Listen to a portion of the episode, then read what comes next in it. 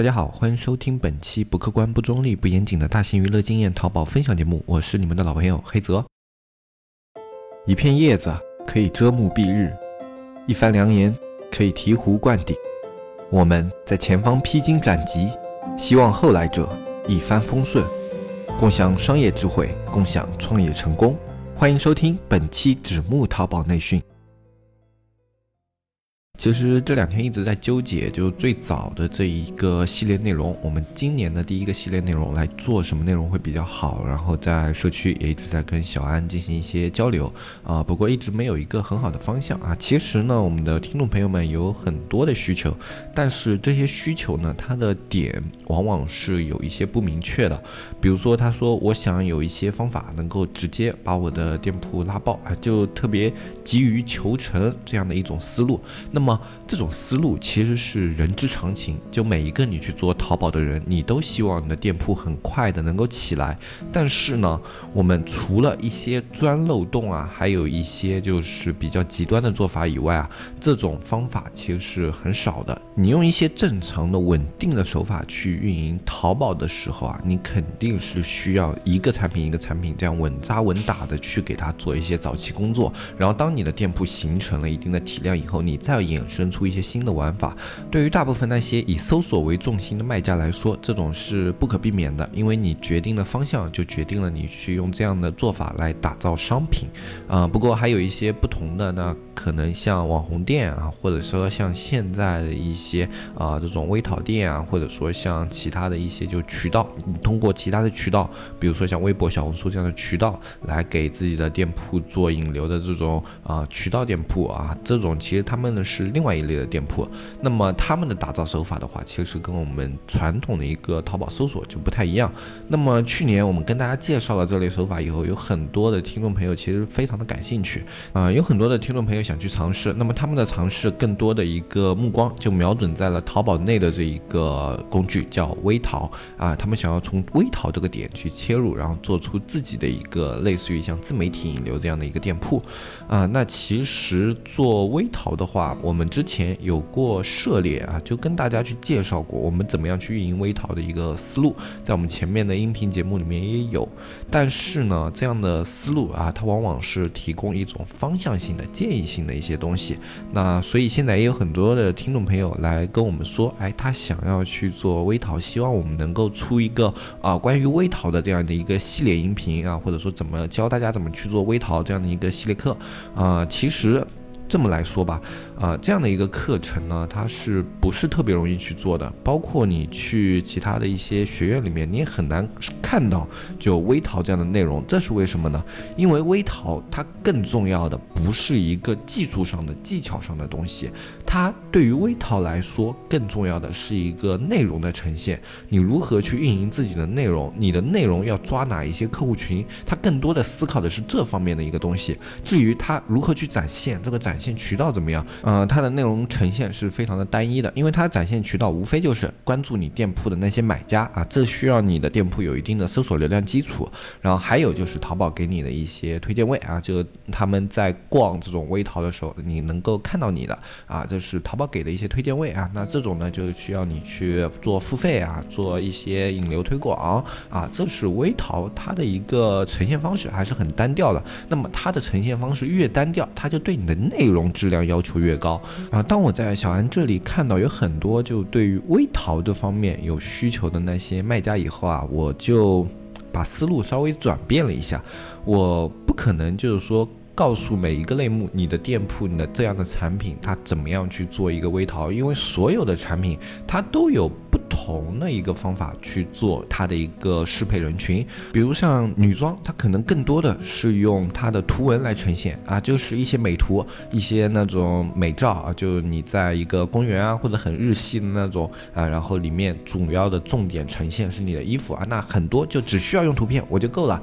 那么有的类目就不行啊，像三 C 类目，你的图片千篇一律，那你肯定是要从你的性能介绍啊、你的功能使用啊这方面去呈现你的产品。那所有的类目，你根据你的产产品不同，你需要的呈现方式是不同的，所以这样的东西它会非常的难讲。就我说的一个方法，你。不能用，哎，我在说另外一个方法的时候，另外一批人又不能用，它就会呈现的特别的小众。那这样的一个内容的话，它就不太适合，就是我们去做一个通用类的一个呃经验的分享和介绍。那么我思来想去呢，我决定啊，就用我自己的一些专业技术来跟大家做一些介绍。微淘的内容呈现，我们可以分为这几种：文字呈现、图文呈现啊。这里面的话，它对你的要求主要是来源于文案。就你需要带到文字的内容的话，你肯定文案是一个必不可少的一部分。那文案这一部分的话，它需要你自己的一个商业的判断和你一个文案的功底啊，这两方面的话，其实也是很难通过经验分享去跟大家做一个探讨的。所以这一块我们先放下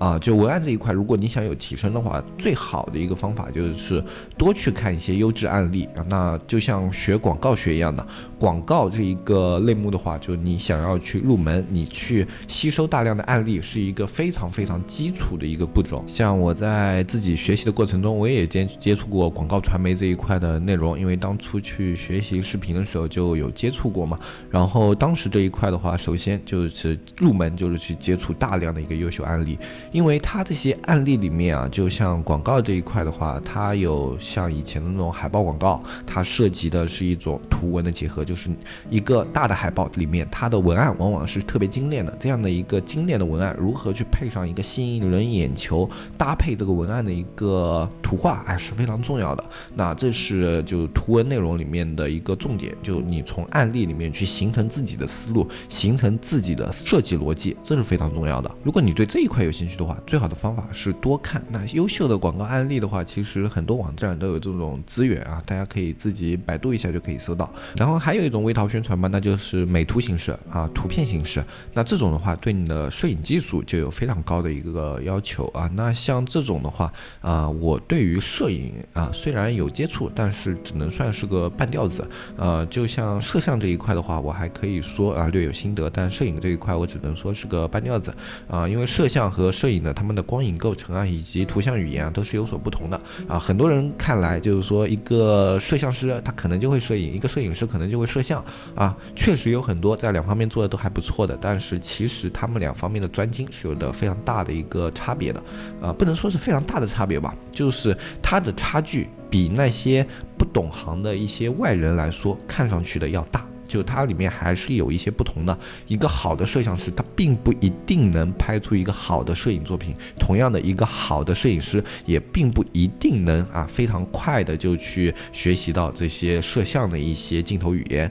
啊，这是需要一定时间的累积的。那么我自己更擅长的，那肯定就是我们刚刚说的另外一种视频啊，也就是说摄像以及剪辑这一块的内容。那么我是准备把。摄像里面分成两块，一块是从镜头语言、镜头呈现去给大家做一个系列的分享，另外一块是从剪辑这方面去给大家做一个系列的分分享啊。然后同时，因为是一个机会嘛，啊，我自己最近刚好也是在非常多的去接触视频类的一些东西，然后自己也在去温习以前的一些知识。那么刚好我在温习这些知识的时候，就发现这样的内容其实对于现在的一个环境来说。非常非常的有用啊，因为现在是一个视频大时代啊，就短视频一个大时代，短视频跟长视频其实又有所不同，这种我们在后面的节目里面都会给大家讲到。那么在这样的一个过程中，我就觉得我把我去啊学习、巩固、温习以前的知识这样的一个过程，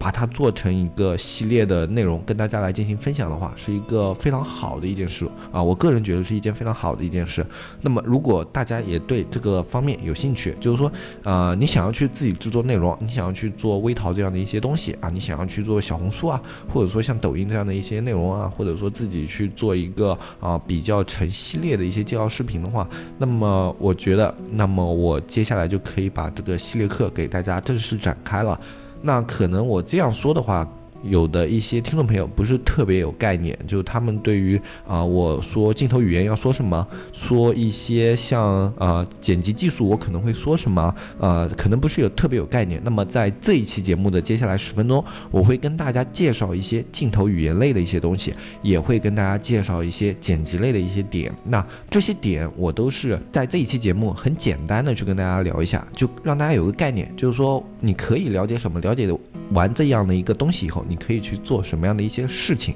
啊？那如果你对这一部分的内容你感觉哎有用，你自己去做微淘啊，或者说去做一些自媒体内容啊，你可以用到。那么接下来的话，你就可以跟我们节目和小安做一个反馈，希望把这个系列做下去。那么如果就是很多的听众朋友，那比如说超过半数，或者说大部分的人觉得这样的一个内容可能用不到啊，对他做淘宝没有什么帮助，那么这个系列的话，我们可能会把它。啊，换一种形式啊，就可能对于一些有需求的人，我们可能会放在社区里面，就以一个比较慢的节奏去进行更新啊。就我们会在社区里面去更新一些视频类的一些东西啊。我们比较慢的，比如说一年更新个一个系列啊，一个一年更新个十来二十期的样子啊，放在社区里面去进行更新。那我们就不在节目里面去耽误大家的功夫了，因为节目里面的话，我们还是要做一些比较主流的、更多的人需要去听的一些内容嘛。那么我们可能就会继续。去回归像一些淘宝的运营方面的一些东西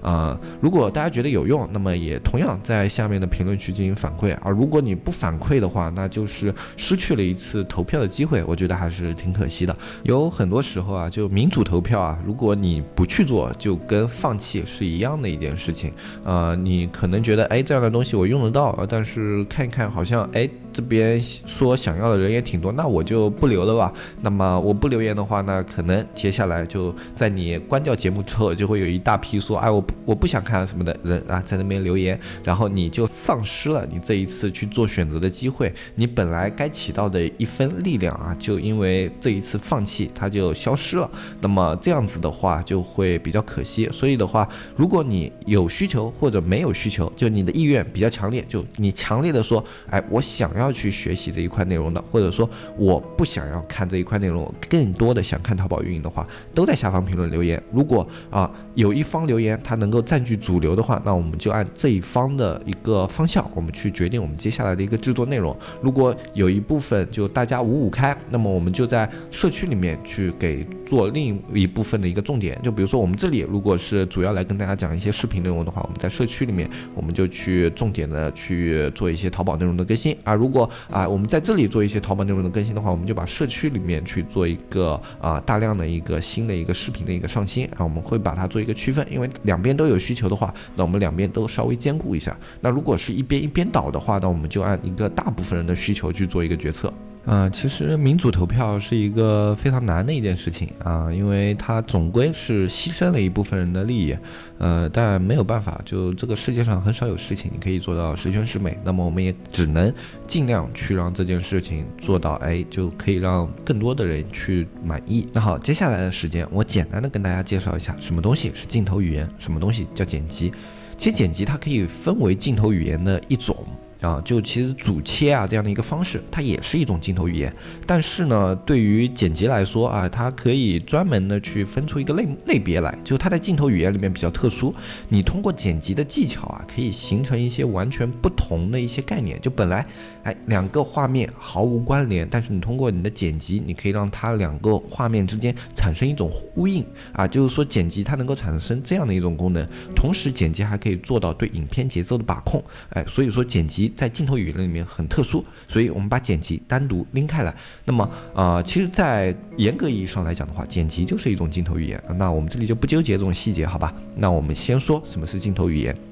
镜头语言的话，就是通过画面去把你想要表述的情感，去通过画面传达出来。镜头语言它可以算是一种导演的基本功。有很多人会觉得中国的一些影片，它比不上一些西方世界啊，或者说像美国啊，我们就具体一点。像美国，哎，像欧洲，他们拍出来的一些电影那么的具有感染力。其实这其中除了技术的一个差距以外呢，还有一个差距，就是体现在镜头语言的一个差距少。其实顶级的一些导演，他们都有自己独特的一些镜头语言。像有的电影啊，你都不需要知道这个导演是谁，你只需要看到他的一个镜头呈现，啊，他的一个这种光影的一个配比，你就可以大概的猜测一下，哎，这部电影是谁导演的，特别的有风格，啊，有很明显这种镜头语言的一个个人标签呢。我们可以找一些导演，比如说像詹姆斯卡梅隆，哎，像诺兰啊，还有像张艺谋，他们其实对于影片的一个镜头语言有很多他们自己的一些小习惯啊。如果你是一个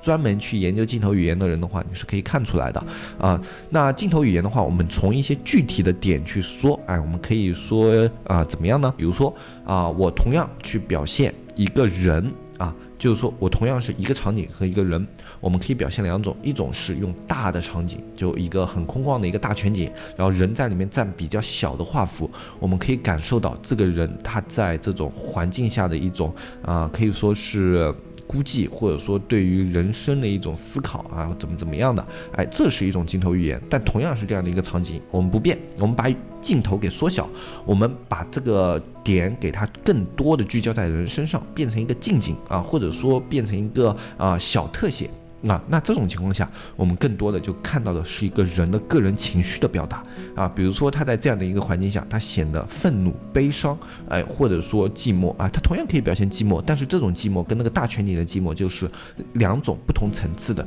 一种我们可以叫寂寞，另外一种可以叫寂凉，哎，他这种。表现层次就变得不一样了，这就是镜头语言的一个作用。你一模一样的表演，你就因为取景的范围不一样，它就可以呈现出不同的一个表达形式。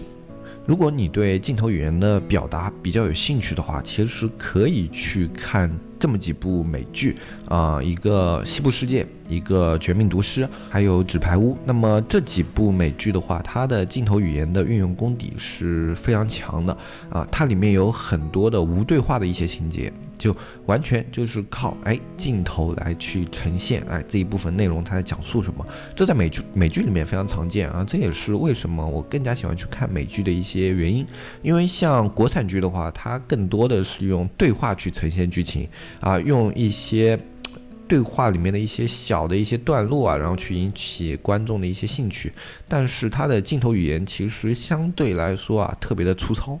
呃，大部分的国产剧啊比较粗糙，那么精细的也有，但是在我们整个国产剧的类别里面啊，占比较的小数。大家可以去看一下这些美剧和国产剧的差别，你自己去做对比，其实就很明显的可以看出来。呃，国产剧的镜头相比那种顶尖美剧的话，就它的一个镜头语言已经不可以单纯的用粗糙来形容了。有时候他的镜头语言简直就是感觉片场就放了几个机位啊，只是在那边互相的前来切去，前后推移啊。没有用他的镜头去表达更多的内涵情绪在里面，这其实是一件。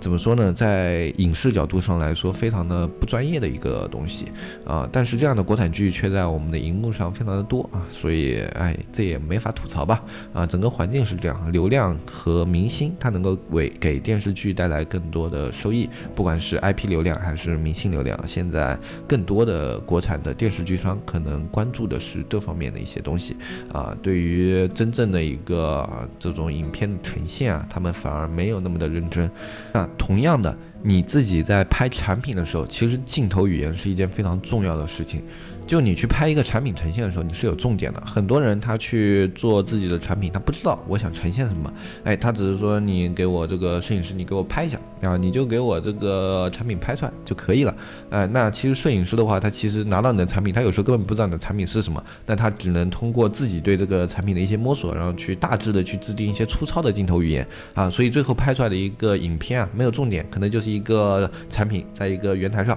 去环绕一圈，或者说就几个意义不明。的这种特写，然后加上一个整体的一个产品的呈现，然后去进行相互的切换，啊，这种就是你在镜头语言不明朗的情况下可能会做出的一些作品。但是你如果镜头语言明明朗，就是说你同时作为一个店家，你了解你的产品，哎，它的重点突出应该是什么？比如说你的产品，它应该突出的是它面料的舒适性。那么我们在呈现镜头语言的时候，就应该更多的去呈现，比如说你这件衣服的它一个柔软程度啊、轻柔程度啊，啊，我们用各种各样的一些那种。飘啊、甩啊，或者说摸啊这样的形式来去呈现它的面料，而不是单纯的就比如说一个模特在这边转一圈去呈现你整个衣服。那其实它对你这个衣服，它整个啊依旧只是停留于外表，它跟一张照片没有本质上的区别。但是如果你有镜头语言的话，你通过你这种摸啊，然后这种甩啊，去体现它衣服的一个柔软，一个它的面料的舒适，那它的一个呈现就跟原来这种单纯的去展现衣服的款式就不太一样了。这就是镜头语言的作用。那好，接下来的话，我们再比较简单的跟大家说一下剪辑的作用。剪辑的作用在于什么呢？第一点，节奏的把控。大家可以看一部网剧，叫《万万没想到》。这部网剧，如果你把它以一个非常平的，就是我们正常去拍摄的这种节奏去给它呈现出来，就我不做任何快进啊，你这种讲话的节奏也就跟原来那种一样啊，这种画面的一个表现，也就是跟那种普通的一个电视剧一样非常平和的话，这部电视剧毫无亮点。它最大的一个亮点，一个是在编剧，另外一个就是在剪辑上。这个剪辑其实是万万没想到，它其实也借鉴了一些以前的一些啊，就。是这种短的情景喜剧，或者说像搞笑片这样的一些节奏感，但是是他把这种节奏感做到了极致，把他所有的整个系列都用这种节奏感去进行呈现啊，是一件非常难得的一件事情。这种创新其实，在出现之前，我们可能会呃在做的时候，我们预想它可能会表现比较好，但是在它真正投入市场之前，我们是不知道整个市场对它定义的，所以这种尝试一般来说，我觉得它是非常有意义的。那这种节奏感的把控会从哪些方面去给它进？行一些啊变化呢？那比如说我们最常见的，我们在这里就时间不多了，我们就跟大家简单的讲一个吧。我们就讲一个升格镜头和降格镜头，这个在剪辑拍摄都会非常的常用啊，因为它对于一个节奏感的把控啊，它会。呃，起到一个非常好的作用。什么叫升格镜头呢？呃，其实对于影视有一定了解的一些朋友，他应该都知道，就是一秒钟的画面，我们普通正常定义是二十四帧，也就是说，一秒钟的画面是由二十四张不同的图片啊给它串联在一起，形成一秒钟的影片啊。它这个二十四帧是跟人去接收这个图像信息的速度是有关系的，就你的眼睛一秒钟能够接收的一个图像信息是多少，然后最后就形成了我们影视现在就一秒。二十四帧这样的一个呃变化，那么在现在的话，我们会常用一些叫升格镜头。升格镜头的话，它可能就是比如说你一秒钟二百四十帧，那么这二百四十帧的画面。你去放入一秒钟二十四帧的一个影片当中，它就会形成一个慢放的效果，这就是叫升格镜头。那么反过来降格镜头，就比如说是二十四帧的画面里面，它只有六帧，然后就其他的帧全都没有，那它就会形成一个快进的效果，这就是升格镜头和降格镜头。那有人说，那我能不能就单纯的通过慢放和快进来形成这样的一个差距？也可以，但是对于降格来说，它影响不大。你直接快进，它就可以形成降格镜头的效果。但是对于升格镜头来说的话，你直接用一个二十四帧的画面去慢放，和一个你拍摄的一个二二百四十帧的一个升格镜头，它是不同的。其一就是你在进行慢放的时候啊，它是用相同的帧去填补中间的内容，而你用二百四十帧的那个摄像机或者手机去进行拍摄的时候，它是每一帧都有自己独立的画面，所以升格镜头你在飞。慢放的情况下的升格镜头，它会显得更加的流畅，它的品质会更高，这是其一。其二就是你用快进和慢放的这样功能啊，会对音轨产生影响啊。那么对音轨产生影响以后，它的声音会变得更加的恐怖。那么我可以在 AU 里面也给大家产生这样的效果，大概就像这样。啊，你们听到了以后，就是如果进行快进和慢放以后，你们听到的就是这样的一个效果，在声音的呈现上会特别的诡异啊，所以你用升格拍摄和降格拍摄去进行这样的一个呃拍摄以后，你再去进行制作，这方面也会好很多。当然，很多的时候这种升格画面和降格画面，我们是不需要同步音频的，我们可能会给它更多的用配乐，那这种时候它的影响也就不是特别的大，啊，问题也就没有那么严重了啊，所以说这个开。看你自己了解了更多以后，就看你自己对于这个影片的设计和需求啊，你就考虑你要不要用升格拍摄和降格拍摄啊。那这是剪辑里面一个非常小的一个技巧。那么像这样的一个小技巧，它可以用在什么呢？比如说我们现在有很多就真人去介绍产品，或者说介绍安装手法，那你用一个很平铺直叙的这样的一个方法，你去介绍你的产品，或者说介绍那种安装的时候，很多人他没有耐心，他看不下去。但是你用一个降格，就稍微小降格啊，不要那个跟我之前讲的六帧那么夸张的一个大降格，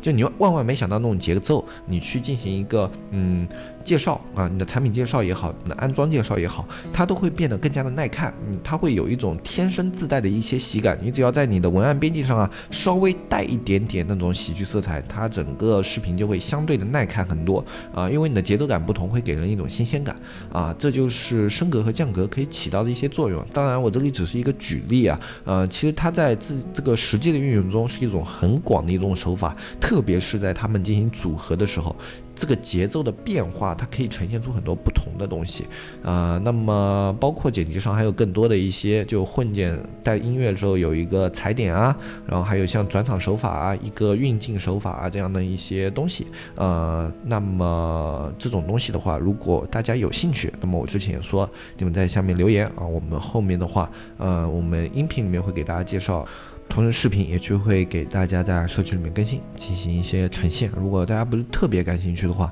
那么我们后面的节目还是以淘宝运营的内容为主。那么这样的一个视频内容的话，可能作为一个附加内容会更新在我们的社区里面。啊，那今天这一期节目的话，主要内容就是这个样子。如果你对社区感兴趣的话，你只要添加我们的微信“纸木电商”的拼音啊，添加我们的客服微信小安啊，你就可以跟小安了解如何加入我们的社区。那好。我们这一期节目就说到这里，我是黑泽，我们下期再见，拜拜拜拜拜。